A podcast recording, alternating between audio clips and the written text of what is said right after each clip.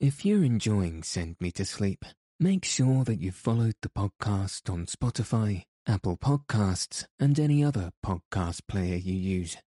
Also, if you have a moment, please rate and review the show on Apple Podcasts and Spotify.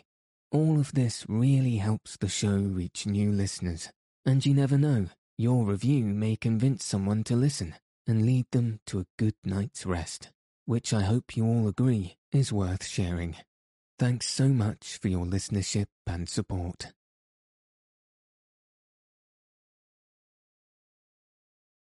Good evening. Welcome to Send Me to Sleep, the world's sleepiest podcast. I'm your host, Andrew. I'm here to help calm your mind and send you into a peaceful night's sleep. Tonight, I'll be reading the second and last part of The Bluebird from Andrew Lang's The Green Fairy Book. So let your eyes fall heavy and your breath soften as we settle in for a peaceful night's sleep.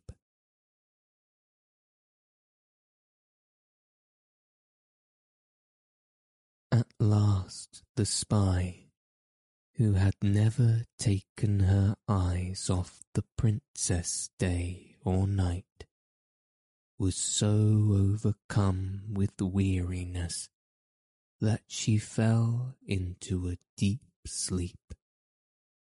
And as soon as the princess saw that, she flew to open her window and cried softly, Blue bird, blue as the sky, fly to me now, there's nobody by. And the bluebird, who had never ceased to flutter round within sight and hearing of her prison, came in an instant.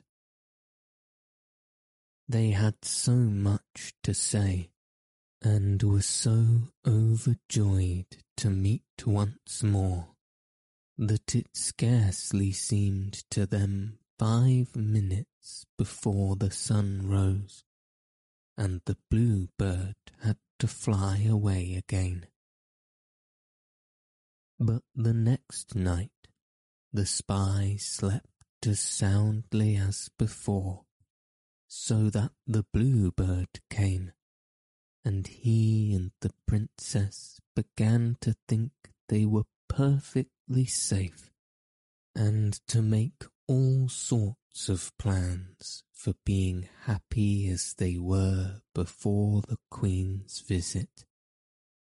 But, alas, the third night the spy was not quite so sleepy, and when the princess opened her window and cried as usual, Blue bird, blue as the sky, fly to me now, there's nobody nigh. She was wide awake in a moment, though she was sly enough to keep her eyes shut at first. But presently she heard voices, and peeping cautiously, she saw by the moonlight the most lovely bluebird in the world, who was talking to the princess, while she stroked and caressed it fondly. The spy did not lose a single word of the conversation, and as soon as the day dawned and the bluebird had reluctantly said good-bye to the princess, she rushed off to the queen and told her all she had seen and heard. Then the queen sent for Turritella, and they talked it over, and very soon came to the conclusion that this blue bird was no other than the King Charming himself. Ah, that insolent princess, cried the queen. To think that when we supposed her to be so miserable, she was all the while as happy as possible with that false king. But I know how we can avenge ourselves. So the spy was ordered to go back and pretend to sleep as soundly as ever and indeed she went to bed earlier than usual, and snored as naturally as possible. And the poor princess ran to the window and cried, Blue bird, blue as the sky, fly to me now, there's nobody by. But no bird came.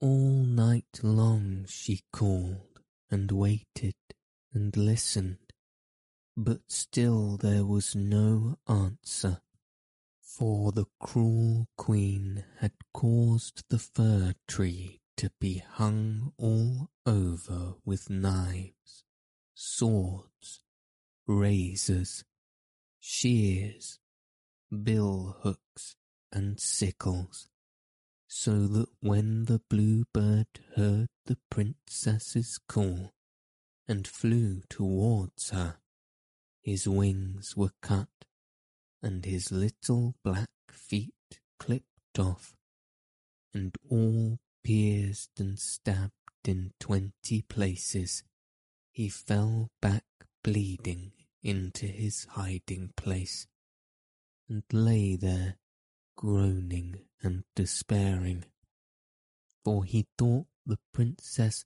must have persuaded to betray him, to regain her liberty. Ah, Fiordalisa, can you indeed be so lovely and so faithless? He sighed. Then I may as well die at once and he turned over on his side and began to die.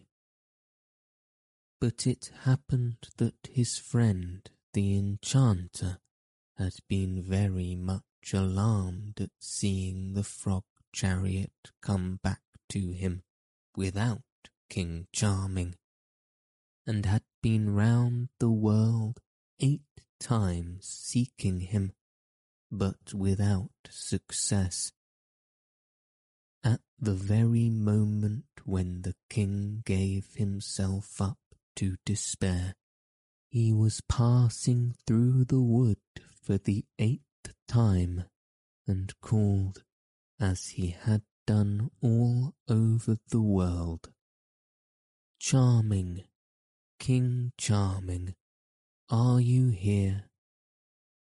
The king at once recognized his friend's voice and answered very faintly, I am here.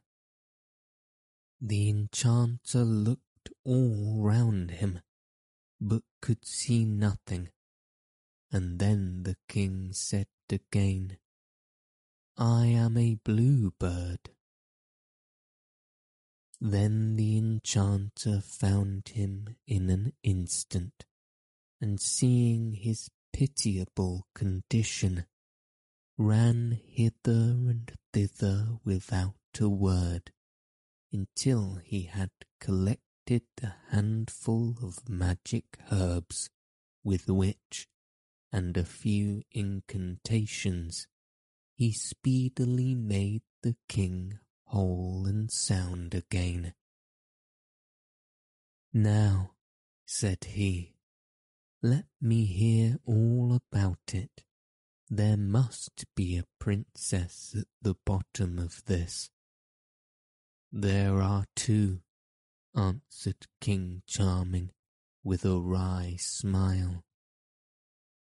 And then he told the whole story, accusing Fiordalisa of having betrayed the secret of his visits to make her peace with the queen, and indeed saying a great many hard things about her fickleness and her deceitful beauty, and so on. The enchanter quite agreed with him, and even went further, declaring that all princesses were alike, except perhaps in the matter of beauty, and advised him to have done with Fiordalisa and forget all about her. But somehow or other, this advice did not quite please the king. What is to be done next? said the enchanter, since you still have five years to remain a bluebird. Take me to your palace, answered the king. There you can at least keep me in a cage safe from cats and swords. Well, that will be the best thing to do for the present, said his friend. But I am not an enchanter for nothing.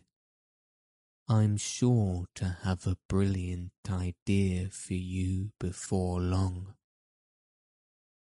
In the meantime, Fiordalisa, quite in despair, sat at her window day and night, calling her dear bluebird in vain, and imagining over and over again all the terrible things that could have happened to him, until she grew quite pale and thin. As for the Queen and Turritella, they were triumphant, but their triumph was short, for the King, Fiordalisa's father, fell ill and died, and all the people rebelled against the Queen and Turritella, and came in a body to the palace, demanding Fiordalisa. The Queen came out upon the balcony with threats and haughty words, so that at last they lost their patience and broke open the doors of the palace, one of which fell back upon the Queen and killed her. Turritella fled to the fairy Mazilla, and all the nobles of the kingdom fetched the Princess Fiordalisa from her prison in the tower and made her queen. Very soon, with all the care and attention they bestowed upon her, she recovered from the effects of her long captivity and looked more beautiful than ever, and was able to take counsel with her courtiers and arrange for the governing of her kingdom during her absence. And then, taking a bag full of jewels, she set out all alone to look for the bluebird, without telling anyone where she was going. Meanwhile, the enchanter was taking care of King Charming, but as his power was not great enough to counteract the fairy Mazillas, he at last resolved to go and see if he could make any kind of terms with her for his friend. For you see, fairies and enchanters are cousins in a sort of way, after all, and after knowing one another for five or six hundred years and falling out and making it up again pretty often, they understand one another well enough. So the fairy Mazilla received him graciously. And what may you be wanting, gossip? said she. You can do a good turn for me if you will, he answered.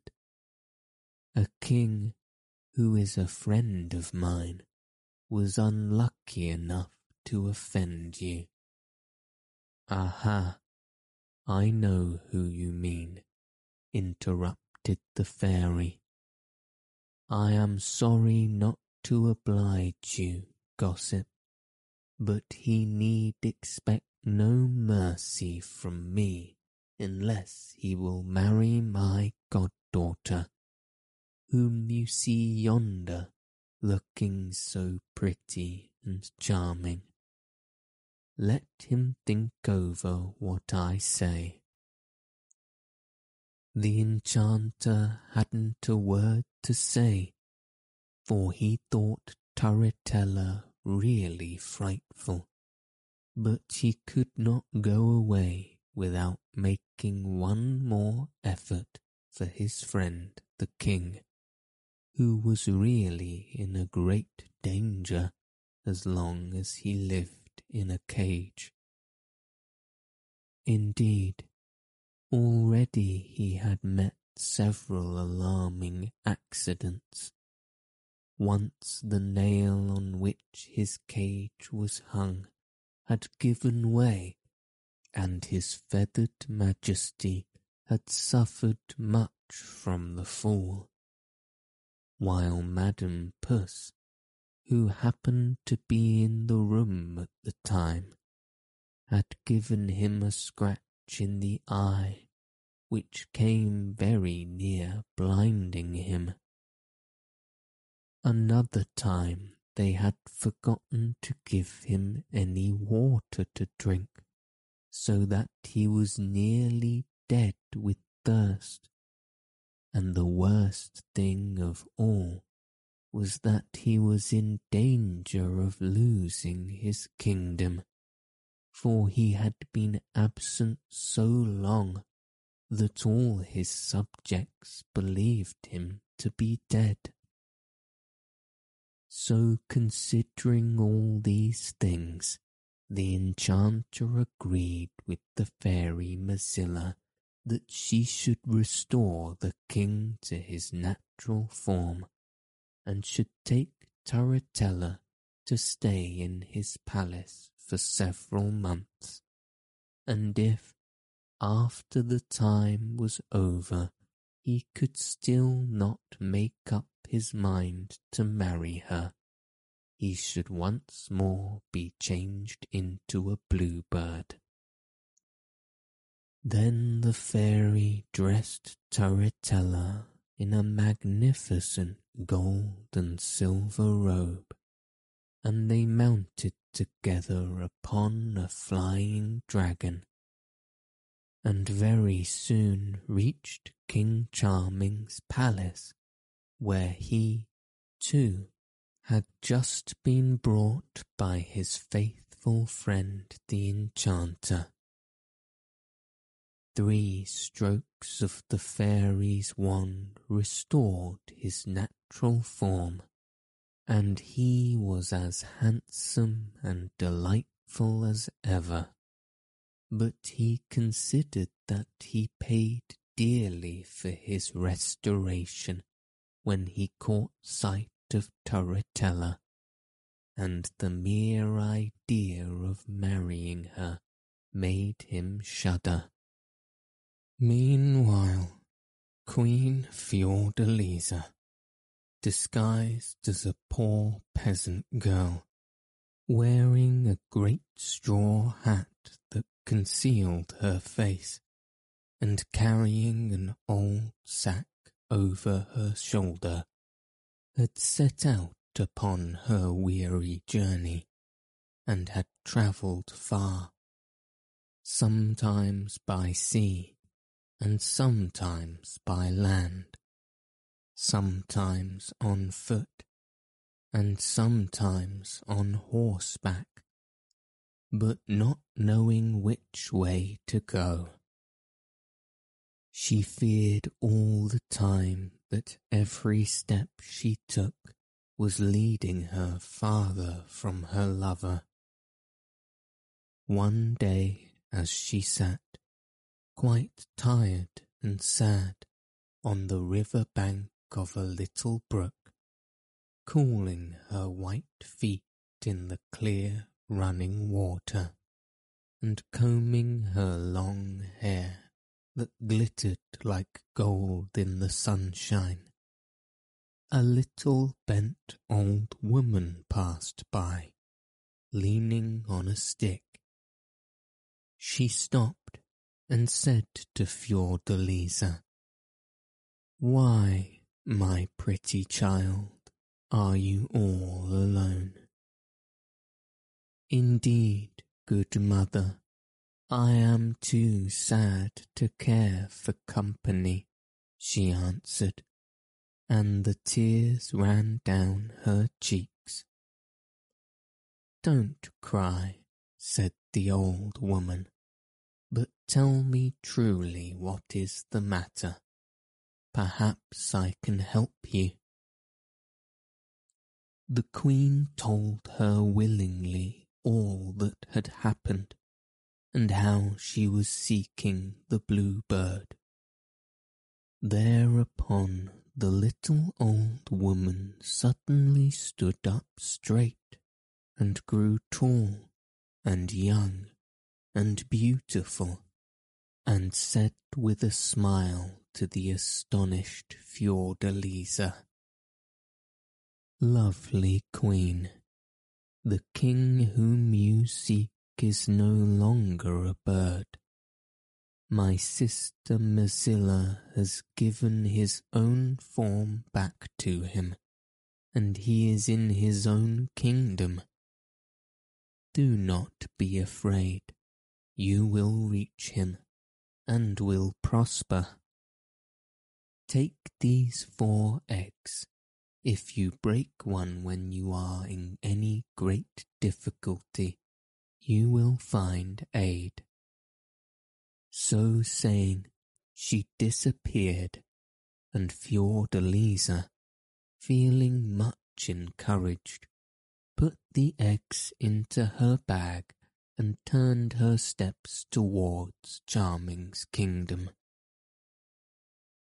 After walking on and on for eight days and eight nights, she came at last to a tremendously high hill of polished ivory, so steep that it was impossible to get a foothold upon it. Fiordalisa tried a thousand times, and scrambled and slipped, but always in the end found herself exactly where she started from. At last she sat down at the foot of it in despair, and then suddenly bethought herself of the eggs. Breaking one quickly, she found in it some little gold hooks, and with these, fastened to her feet and hands, she mounted the ivory hill without further trouble, for the little hooks saved her from slipping. As soon as she reached the top, a new difficulty presented itself for all the other side, and indeed the whole valley was one polished mirror in which thousands and thousands of people were admiring their reflections, for this was a magic mirror in which people saw themselves just as they wished to appear, and pilgrims came to it from the four corners of the world. But nobody had ever been able to reach the top of the hill, and when they saw Fiordalisa standing there, they raised a terrible outcry declaring that if she set foot upon their glass, she would break it to pieces. The queen, not knowing what to do, for she saw it would be dangerous to try to go down, broke the second egg, and out came a chariot, drawn by two white doves and Fiordalisa got into it and was floated softly away. After a night and a day, the doves alighted outside the gate of King Charming's kingdom. Here the queen got out of the chariot and kissed the doves and thanked them, and then with a beating heart she walked into the town, asking the people she met where she could see the king. But they only laughed at her, crying, See the king, and pray, why do you want to see the king, my little kitchen maid? You had better go and wash your face first your eyes are not clear enough to see him. For the queen had disguised herself and pulled her hair down about her eyes, that no one might know her. As they would not tell her, she went on farther, and presently asked again. And this time the people answered that tomorrow she might see the king driving through the streets with the princess Turritella, as it was said that at last he had consented to marry her. This was indeed terrible news for Fiordalisa. Had she come all this weary way only to find Turritella had succeeded in making the King Charming forget her. Had she come all this weary way only to find Turritella had succeeded in making King Charming forget her. She was too tired and miserable to walk another step so she sat down in a doorway and cried bitterly all night long. As soon as it was light, she hastened to the palace, and after being sent away fifty times by the guards, she got in at last and saw the throne set in the great hall for the king and Turritella, who was already looked upon as queen.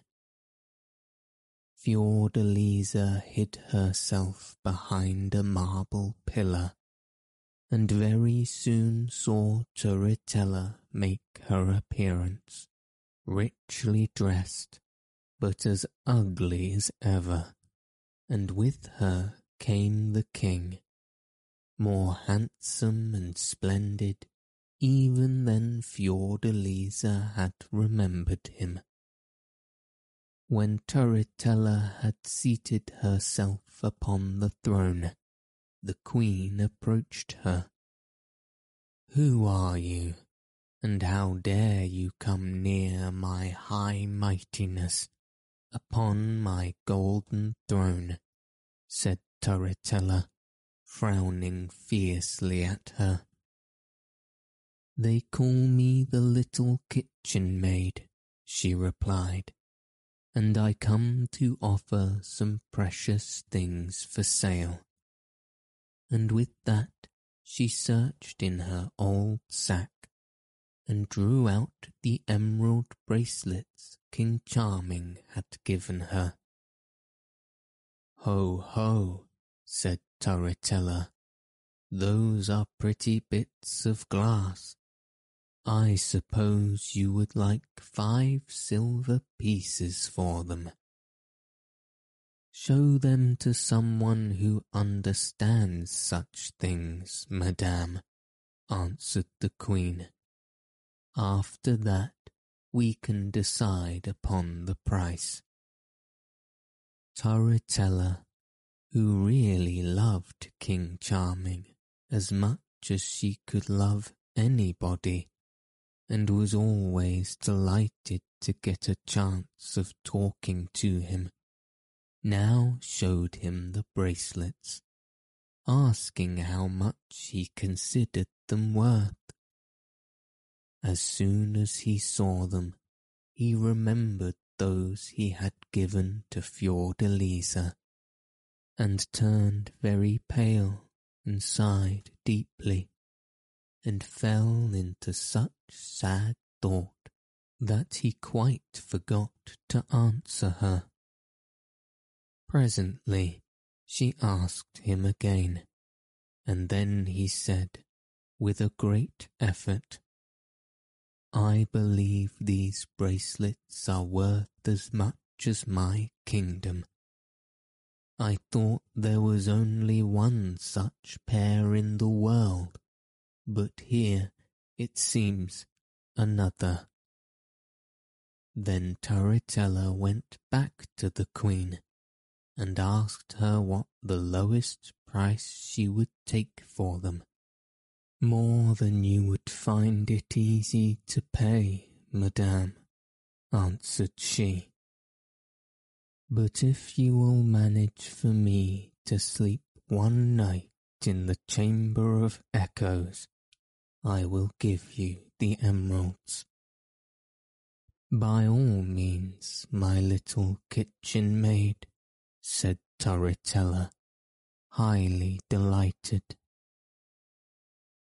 The king did not try to find out where the bracelets had come from, not because he did not want to know, but because the only way would have been to ask Turritella, and he disliked her so much that he never spoke to her if he could possibly avoid it.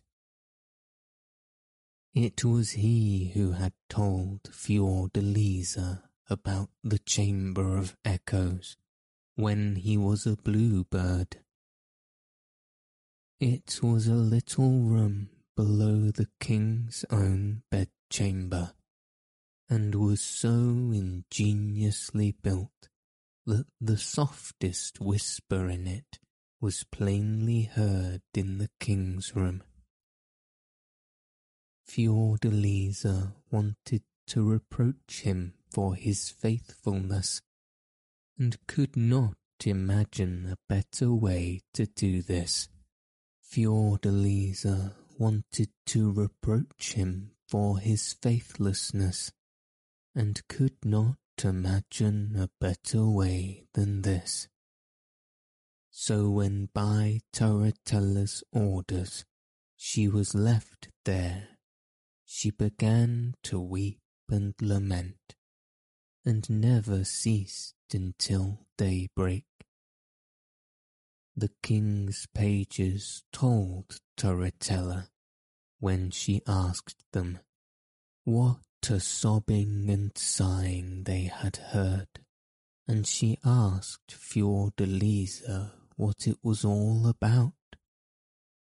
The queen answered that she often dreamed and talked aloud. But by an unlucky chance, the king heard nothing of all this, for he took a sleeping draught every night before he lay down, and did not wake up until the sun was high. The queen passed the day in great disquietude. If he did hear me, she said, could he remain so cruelly indifferent? If he did not hear me, what can I do to get another chance? I have plenty of jewels, it is true, but nothing remarkable enough to catch Turritella's fancy. Just then she thought of the eggs and broke one, out of which came a carriage of polished steel ornamented with gold, drawn by six green mice. The coachman was a rose-coloured rat, the postilion a grey one, and the carriage was occupied by the tiniest and most charming figures who could dance and do wonderful tricks. Fiordalisa clapped her hands and danced for joy when she saw this triumph of magic art, and as soon as it was evening, went to a shady garden path down which she knew Turritella would pass and then she made the mice gallop and the tiny people show off their tricks.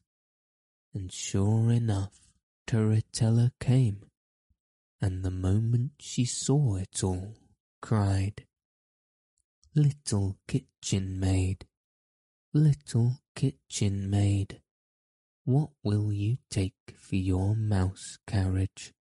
The queen answered, let me sleep once more in the chamber of echoes. I won't refuse your request, poor creature, said Turritella condescendingly. And then she turned to her ladies and whispered, The silly creature does not know how to profit by her chances so much the better for me. When night came, Fiordalisa said all the loving words she could think of, but alas, with no better success than before, for the king slept heavily after his draught. One of the pages said, this peasant girl must be crazy. But another answered, Yet what she says sounds very sad and touching. As for Fiordalisa, she thought the king must have a very hard heart if he could hear how she grieved and yet pay her no attention.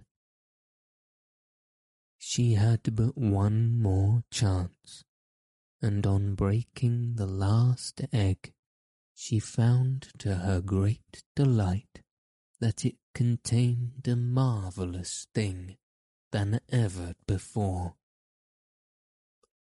It was a pie made of six birds, cooked to perfection, and yet they were all alive and singing and talking, and they answered questions and told fortunes in the most amusing way. Taking this treasure, Fiordalisa once more set herself to wait in the great hall through which Turritella was sure to pass. And as she sat there, one of the king's pages came by and said to her, Well, little kitchen maid, it is a good thing that the king always takes a sleeping draught, for if not he would be kept awake all night by your sighing and lamenting.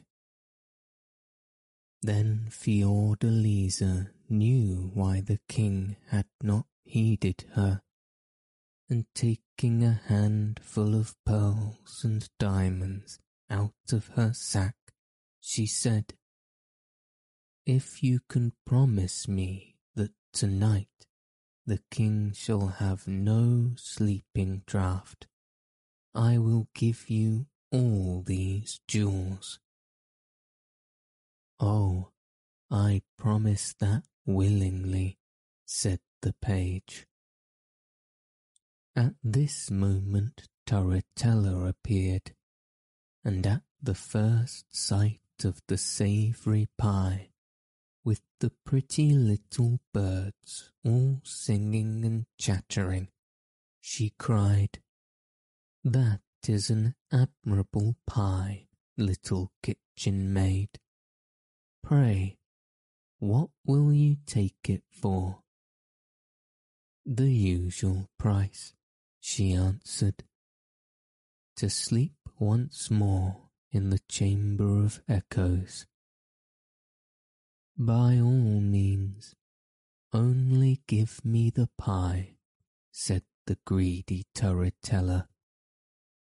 And when night was come, Queen Fiordalisa waited until she thought everybody in the palace would be asleep, and then began to lament as before. Ah, charming, she said, what have I ever done that you should forsake me and marry Turritella? If you could only know all I have suffered, and what a weary way I have come to seek you. Now the page had faithfully kept his word, and given the King Charming a glass of water instead of his usual sleeping draught. So there he lay wide awake, and heard every word Fiordalisa said, and even recognized her voice, though he could not tell where it came from. Ah, princess, he said, how could you betray me to our cruel enemies when I loved you so dearly? Fiordalisa heard him and answered quickly. Find out the little kitchen maid, and she will explain everything. Then the king, in a great hurry, sent for his pages and said, If you can find the little kitchen maid, bring her to me at once. Nothing could be easier, sire, they answered, for she is in the chamber of echoes. The king was very much puzzled when he heard this. How could the lovely Princess Fiordalisa be a little kitchen maid? Or how could a little kitchen maid have Fiordalisa's own voice? So he dressed hastily and ran down a little secret staircase which led to the chamber of echoes. There, upon a heap of soft cushions, sat his lovely princess. She had laid aside all her ugly disguises and wore a white silken robe, and her golden hair shone in the soft lamplight. The king was overjoyed at the sight, and rushed to throw himself at her feet, and asked her a thousand questions without giving her time to answer one. Fiordalisa was equally happy to be with him once more, and nothing troubled them but the remembrance of fairy Mazilla. But at this moment in came the enchanter, and with him a famous fairy, the same in fact who had given Fiordalisa the eggs. After greeting the king and queen, they said as they were united in wishing to help King Charming, the fairy Mazilla had no longer any power against him, and he might marry Fiordalisa as soon as he pleased. The king's joy may be imagined, and as soon as it was day, the news was spread through the palace, and everybody who saw Fiordalisa loved her directly. When Turritella heard what had happened, she came running to the king, and when she saw Fiordalisa with him, she was terribly angry. But before she could say a word, the enchanter and the fairy changed her into a big brown owl, and she floated away out of the palace windows, hooting dismally. Then the wedding was held with great splendour, and King Charming and Queen Fiordalisa lived happily ever after.